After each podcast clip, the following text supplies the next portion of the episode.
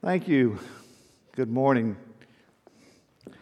I'm Tom Devaney, and uh, welcome to Bethany. If you're just joining us, uh, this is Bethany United Methodist Church, where we are leading people to experience God's love, to know Jesus Christ, and to grow in His image. We're glad you're joining with us. Um, even if we can't physically be present with one another, we can still be connected in spirit. We've been working in a sermon series where we have gone to a number of different locations where Jesus' ministry took place. And uh, this morning it's going to be a little bit different because instead of uh, focusing so much on the location, it's really going to focus on the people the, that Jesus did ministry with. And as we begin, I want to uh, give you a phrase. This is a, the Hebrew phrase, am haaretz, uh, which is uh, the others, those who are different from us, or as we would say in our day and age, them or they. Uh, these are the folks when the Pharisees praying in the temple and he says, Oh Lord, I thank you that I am not like that one. Uh, those are the folks, whoever that one or them or they is for you. These are the people that Jesus goes to do ministry with. So I invite you to join with us this morning as we uh, read some of those stories and think about what that says into our lives. Let's pray. O oh Lord, may the words of my mouth and may the meditation of all of our hearts be acceptable in your sight for you are our rock and our Redeemer. Amen. Our first story is uh, about calling one of the disciples uh, out of Luke's gospel. Uh, after this, Jesus went out and saw a tax collector named Levi sitting at the tax booth. And he said to him, Follow me. And he got up, left everything, and followed him. Now, if the name Levi is not familiar uh, to you, you can kind of think that uh, this becomes Matthew uh, later on as he is one of the disciples and he, he's renamed as Matthew. Uh, but here he's still uh, operating as the tax collector. And, you know, I, I, know we're technically in tax season. I know it's been delayed, but some of you are already doing it. We've already done our taxes. And none of us is really thrilled about doing taxes, although we understand the necessity of it. But a tax collector in Jesus' time is actually a very different thing than a tax collector now would be. Uh, this is a, an a Israelite, a Jewish man, uh, who has contracted with the Roman government to collect taxes for Rome, the occupying force. Uh, he is collecting the money that's going to pay the officials and the military people who are occupying their country. So, from the get go, people look at him as a, a traitor, basically, to their own people, to Israel. But there's more to it than that. The way this operated, Levi would have contracted with Rome to be one of their tax collectors. And when he signed that contract with them, Rome would have said, You have this many people in your area, and so this is the amount of money you need to collect from them. Levi would have paid that money up front to Rome. He then would have gone back to his people and collected from them the money needed to reimburse himself for what he paid to Rome, plus any of his expenses. So he actually collected more than the tax to cover his costs. And, and it was a system that not only was seen as treasonous by the Israelites, but it was also a system that was ripe for abuse and was frequently abused. And tax collectors often became rich at the expense of their own people. So, generally speaking, when, when folks thought about tax collectors in this day and age, they were thought of uh, very poorly. And the fact that Jesus would, would call one would be extremely surprising to, to all good Jews in this time and, and in this age. They would have been shocked that this is who he would have reached out to and who he would have called. And yet, it's interesting because when he calls Levi, who's sitting there at the booth collecting the taxes, Levi immediately gets up and he leaves everything. We, we don't know what kind of um, you know, personal transaction there might have been there, what, what uh, look Jesus might have given him, or what Levi felt, but, but something significant happened in that moment because Levi leaves everything behind to follow Jesus. Not, not only that, uh, he invites some of his friends over. Uh, Levi gave a great banquet for Jesus in his house. Uh, perhaps he's hoping that they will have the same experience with Jesus. Uh, he gave a great banquet, and there was a large crowd of tax collectors and others sitting at the table with them. The Pharisees and their scribes were complaining to Jesus' disciples, saying, Why do you eat and drink with tax collectors and sinners? And Jesus answered, Those who are well have no need of a physician, but those who are sick. I have come to call not the righteous, but sinners to repentance. It's interesting. when we think of them and, and they and those, we oftentimes uh, kind of avoid them, not, not simply because they're not like us, but because there's, there's this kind of thing called guilt by association. Uh, we're afraid if we hang out with them that somehow or another we're going to be guilty of whatever they're involved in. And you hear this with the Pharisees and the scribes. They're saying, Why, why are y'all doing this? Um, to sit at table in this time uh, carries more significance than what it does for us. We share a meal with someone and so forth, and we don't often think of being connected to them in a fundamental way. But in Jesus' day and age, when you shared a meal with people at your table, there was the possibility that tomorrow you might not have enough to eat because you shared your food today. So the sharing of a meal was a significant event. It was it was kind of made you uh, family in a way with people who ate at your table. You were connected with them. There was a relationship built in there. And so Jesus sitting at the table with these folks who are considered uh, sinners as well as tax collectors uh, connects him to them and his disciples to them. And the Pharisees and scribes call him out on that. Uh, are these the kind of people you want to be connected with? It's that guilt by association. You know, do, do you want to do that? That might rub off on you. You might, some of their sin might rub off on you, and you might become as guilty as they are. And in some ways, that's kind of the way we are too, uh, a lot of times in the church. Uh, we're still kind of in that framework where we think, well, you know, Jesus came for us, and, and you know, those other people, you know, they're, they're those other people. And Jesus has a very interesting response. Those who are well have no need of a physician but those who are sick. Isn't that interesting? I mean, we understand that with a doctor, right? I mean, that's what we expect medical people to do. We don't expect our doctors to take care of us when we're well and everything's fine.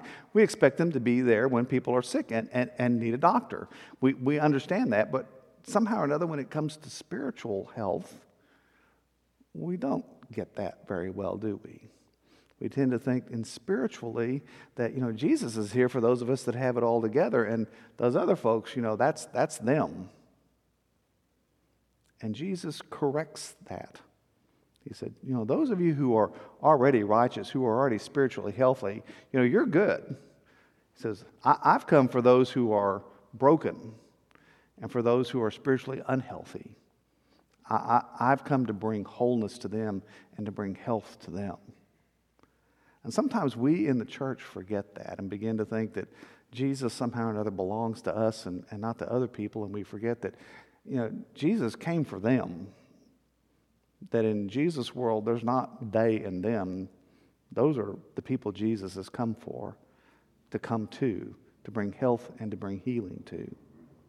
I mean, it's spiritually true in this story. Uh, a next story is uh, about physical healing where Jesus is in one of the cities, and there was a man covered with leprosy. When he saw Jesus, he bowed with his face to the ground and begged him, Lord, if you choose, you can make me clean. Then Jesus stretched out his hand, touched him, and said, I do choose. Be made clean. And immediately the leprosy left him. Uh, in this day and age, there's, there's not really any kind of cure for leprosy, and so uh, it's highly contagious, and, and people tended to avoid anyone who had been infected with that. In fact, if you were a leper and you went into the city, as you went in, you had to tell people, I am unclean. And you had to keep saying that as you went through the city so that people could keep their distance from you. And, and right now, uh, in this day of social distancing, uh, I, I, you know, there's a little bit of a, a resonance for some of us with this. Um, I, like some of you probably, I suffer with oak pollen this time of year, and it sets me off a little bit. And I was in Walgreens the other day and getting something, and all of a sudden I had to sneeze because of all the pollen, and everybody around me just kind of stepped back, you know. Uh, you know, oh, don't, don't get too close. And I'm going, no, really, it's just allergies. And they're going, yeah, right. Uh, so, you know, there's that kind of feeling of, oh, we got to keep distance. But, but Jesus reaches out and touches the man. Not only is he not concerned about breaking that social boundary, he's not concerned about breaking that physical boundary. And he touches him and he brings healing and wholeness to him. We tend to, to avoid those who are different or those that we think will, will make us guilty by association or those who might infect us. And, and Jesus keeps showing up and stepping through those boundaries. Sometimes in the scripture, when they use the language sinners, they're talking about formal kinds of uh, categories people who are uh, unable to worship in the temple uh, according to the ritual laws of the time. And so uh, different people were, were formally classified as sinners. Uh, shepherds oftentimes were sinners because they were unable to go to the temple and worship uh, as the rituals uh, called for. Sometimes people were avoided or them or other than because of physical illness like leprosy. And, and, sometimes they were them or others because of moral kinds of failures in their lives. and this story centers around a woman who falls into that category. One of the Pharisees asked Jesus to eat with him, and he went into the Pharisee's house and took his place at the table.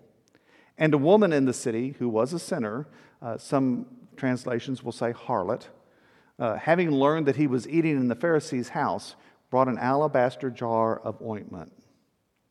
She stood behind him at his feet, weeping, and began to bathe his feet with her tears and dry them with her hair. Then she continued kissing his feet and anointing them with ointment. Now, when the Pharisees who had invited him saw it, he said to himself, If this man were a prophet, he would have known who and what kind of woman this is who is touching him, that she is a sinner. Jesus spoke up and said to him, Simon, I have something to say to you. Teacher, he replied, speak. A certain creditor had two debtors. One owed 500 denarii and the other 50. When they could not pay, he canceled the debts for both of them. Now, which of them will love him more? Simon answered, I suppose the one for whom he canceled the greater debt. And Jesus said to him, You have judged rightly. Then turning toward the woman, he said to Simon, Do you see this woman? I entered your house. You gave me no water for my feet, but she has bathed my feet with her tears and dried them with her hair. You gave me no kiss, but from the time I came in, she has not stopped kissing my feet. You did not anoint my head with oil, but she has anointed my feet with ointment. Therefore, I tell you, her sins, which were many, have been forgiven. Hence, she has shown great love. But the one to whom little is forgiven loves little. Then he said to her, Your sins are forgiven. But those who were at the table with him began to say among themselves, Who is this who even forgives sins? And he said to the woman, your faith has saved you. Go in peace. Now, when they gathered at the table in this day and age, uh, they would have been on the floor, resting on pillows around the table, reclining on the floor. Only, only folks that, you know, like me, were too old to get up off the floor sat in chairs. Everybody else would be sitting on, on the floor. And so, as the woman was there washing his feet and anointing him, she would have been very visible to everyone at this table. Uh, they all would have been keenly aware of what she was doing. And, and the host, Simon the Pharisee, points out to him, Do you not realize that this woman is a sinner and she's touching you? That, that guilt by association as if her sin might infect you.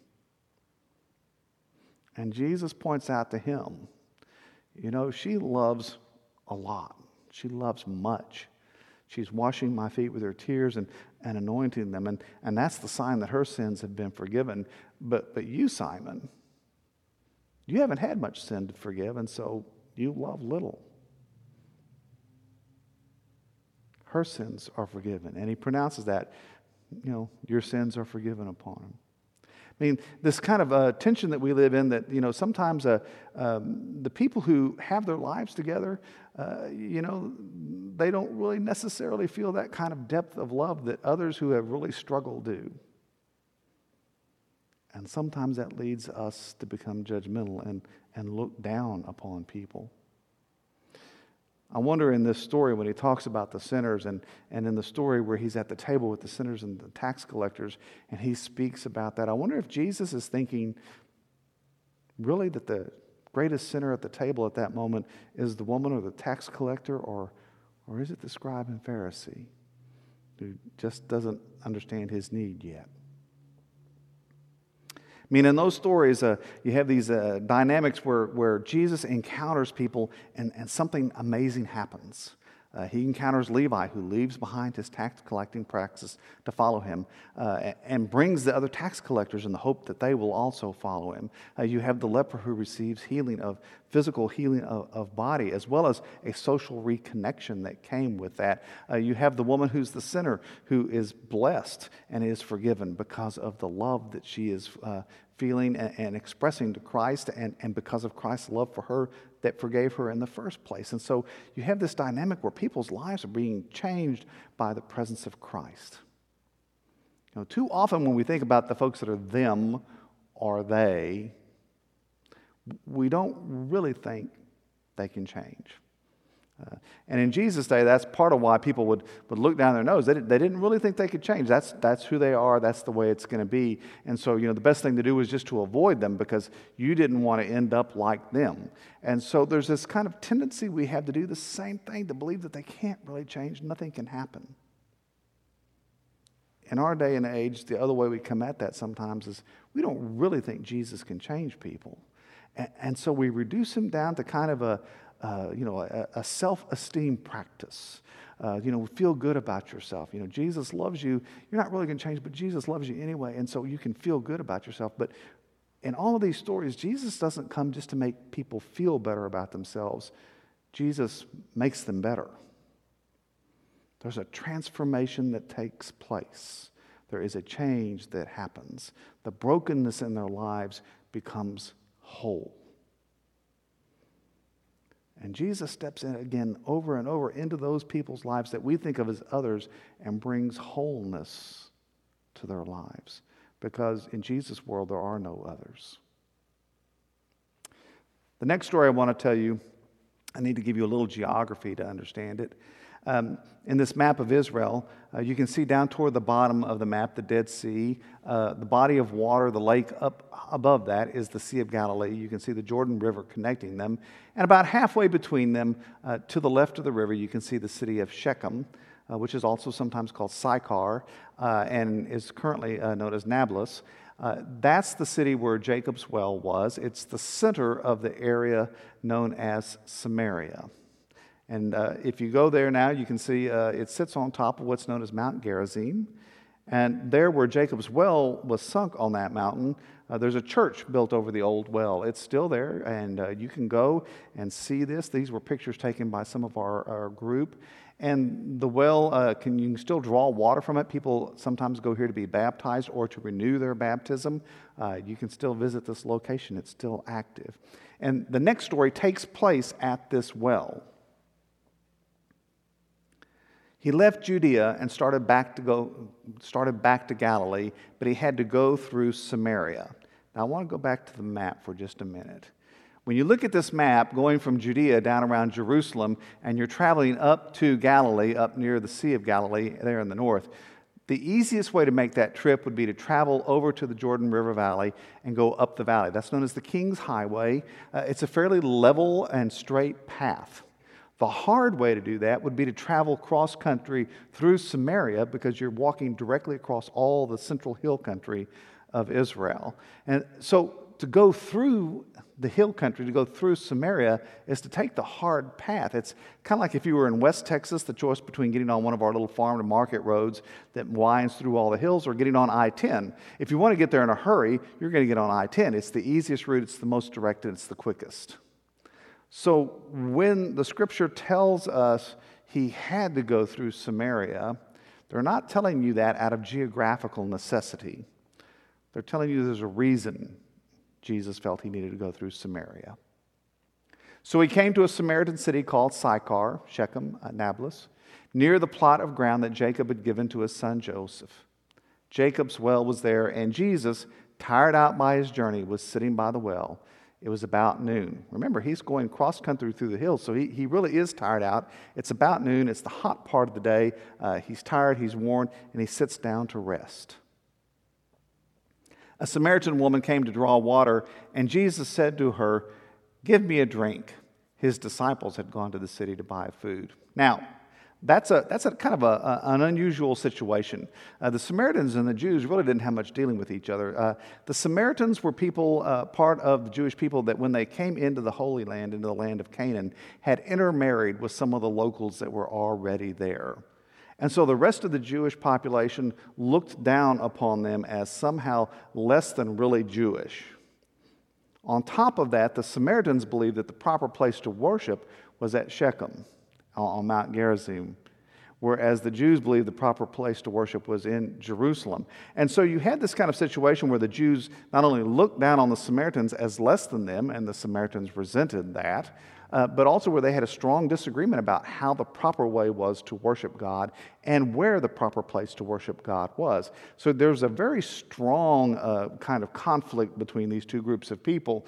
And you hear that reflected in this. The Samaritan woman said to him, how is it that you, a Jew, ask a drink of me, a woman of Samaria? She's pointing out not only is it that the Samaritan Jewish issue is there, but this is a man speaking to a woman in public that he doesn't know.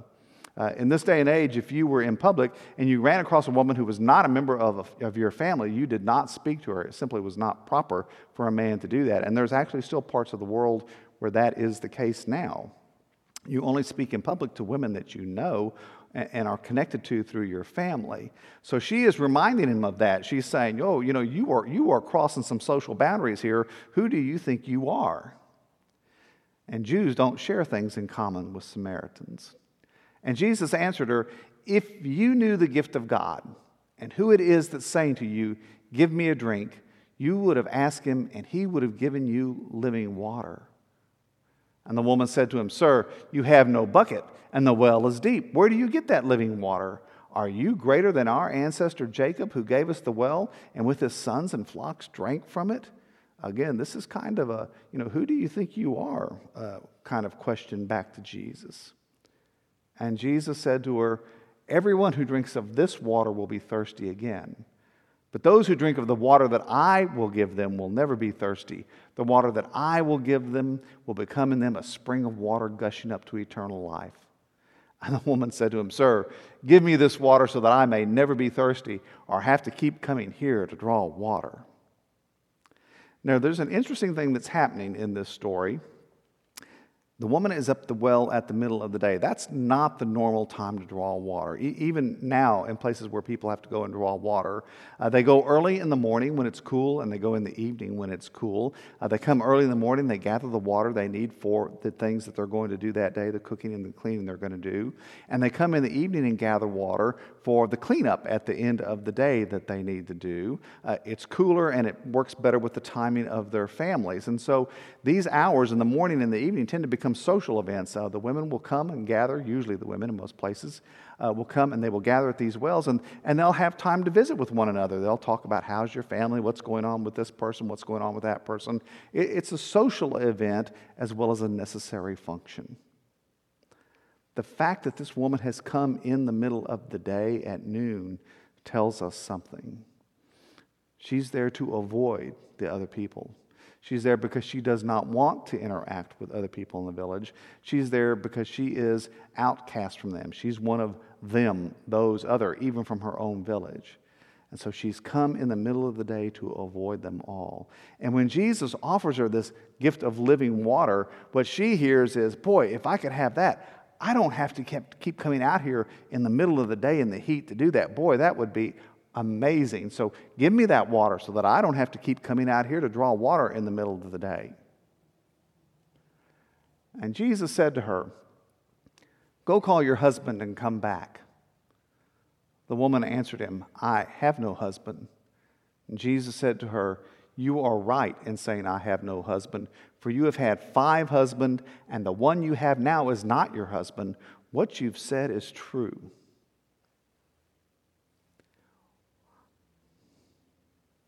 And the woman said to him, Sir, I see that you're a prophet.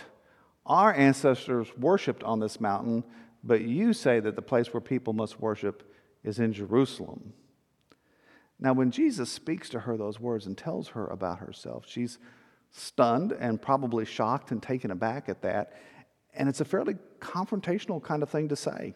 Uh, and so she's pushing back on him. Oh, okay, I see you're a prophet, so she's going to test that. I'm going to test your prophecy. Uh, our ancestors, the Samaritans, say you're supposed to worship on this mountain, but your ancestors say that people are supposed to worship in Jerusalem. What do you say about that?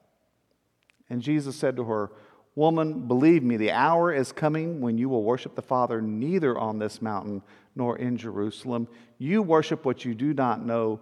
We worship what we know, for salvation is from the Jews.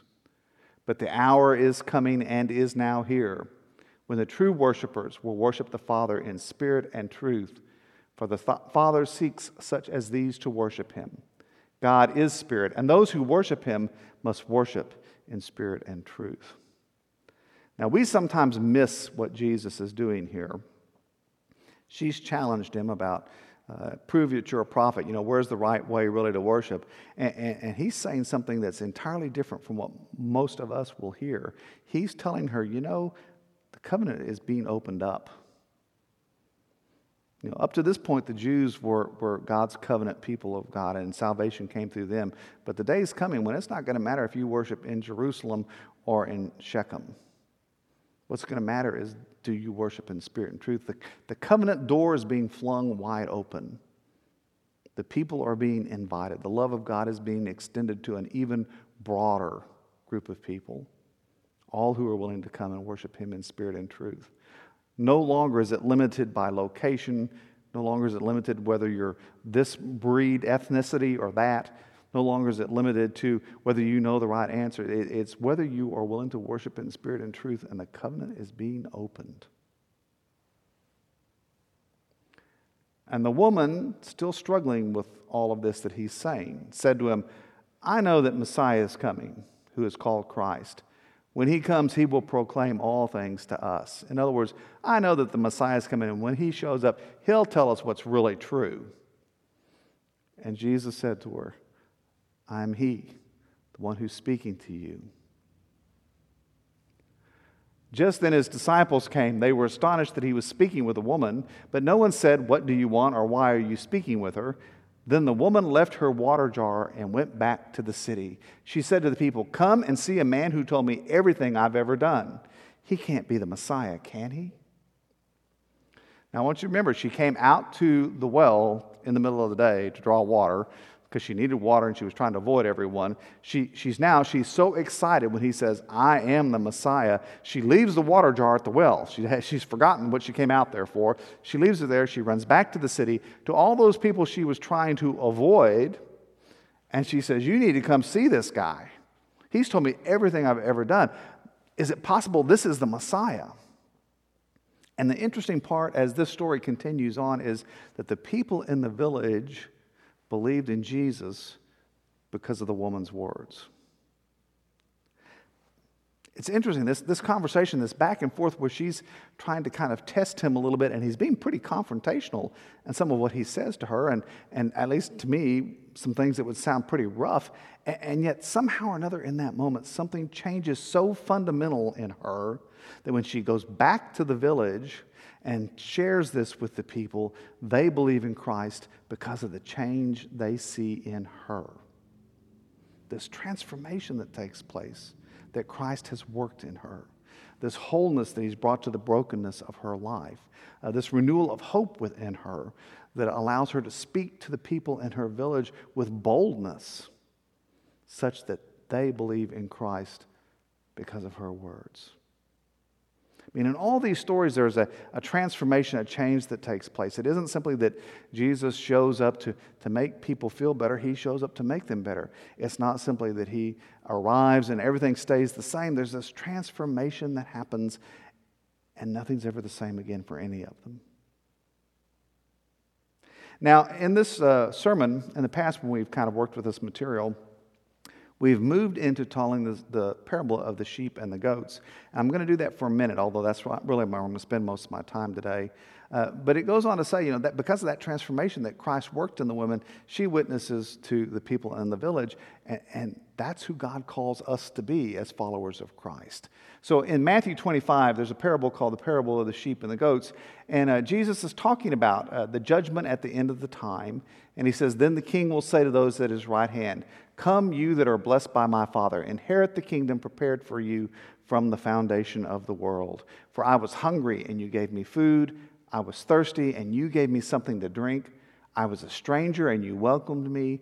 I was naked, and you gave me clothing. I was sick, and you took care of me. I was in prison, and you visited me.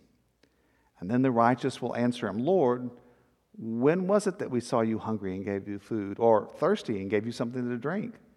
And when was it that we saw you a stranger and welcomed you, or naked and gave you clothing? And when was it that we saw you sick or in prison and visited you? The king will say to, get the right slide. And the king will answer them, Truly I tell you, just as you did it to one of the least of these who are members of my family, you did it to me.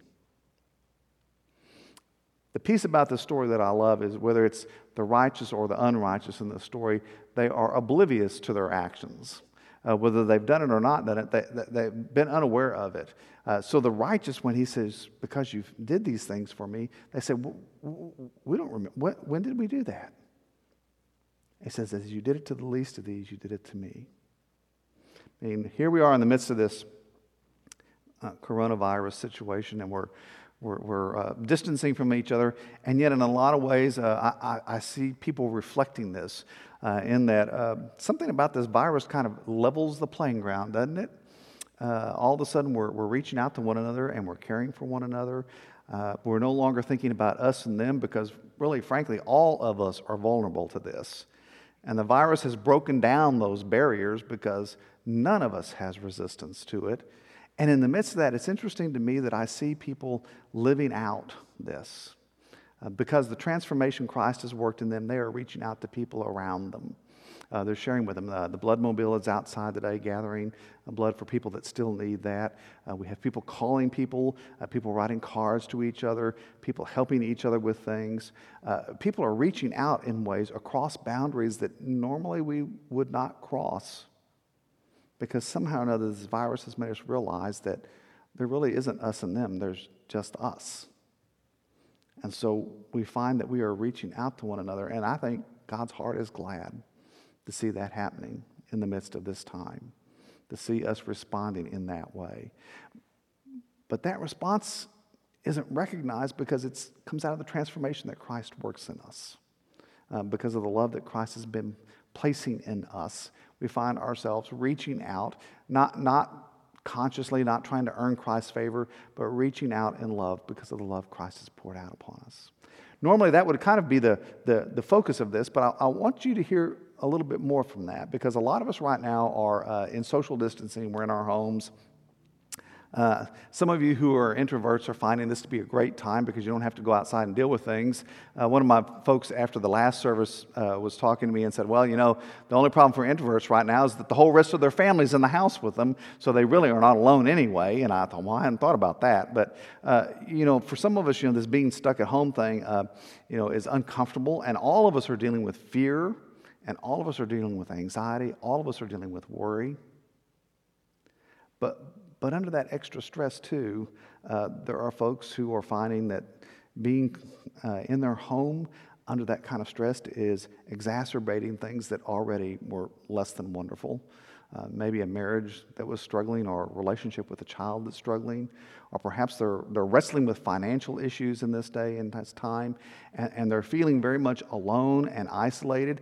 And, and it's very easy for us to begin to feel like the other because of the things in our life that aren't exactly right that suddenly we're having to deal with and we're coming face to face with. And I want you to hear, I want you to hear very clearly Christ, there is no other. Christ walks right into that situation. Whatever it is you're dealing with, whatever it is you're facing, Jesus walks right into that. Not simply to make you feel better, but to bring healing and to bring wholeness to that and bring transformation to that. And if this morning you're feeling like you're isolated and you're the other, uh, I want you to, to reach out to the folks who are on the live chat, and uh, you can uh, talk to them online or you can connect with our prayer ministry.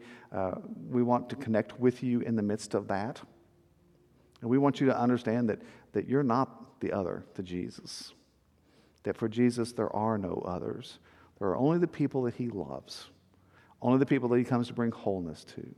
Jesus isn't interested in just making you feel better, it, it, it's about making you better. He's not come to, to judge us, but to transform us. He hasn't come to condemn us, but to save us.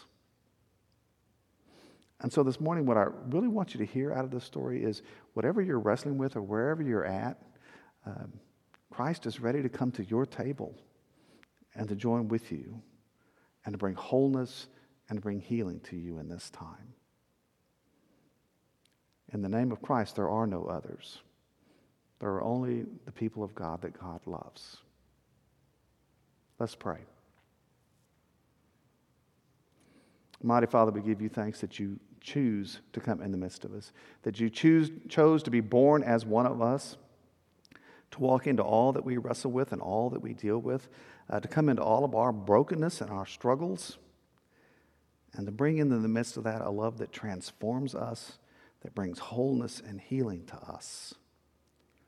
And so, Father, we come this morning and we give you thanks that in your eyes we are not the other, but in your eyes we are your beloved people. And we give you thanks in the name of Jesus Christ. Amen.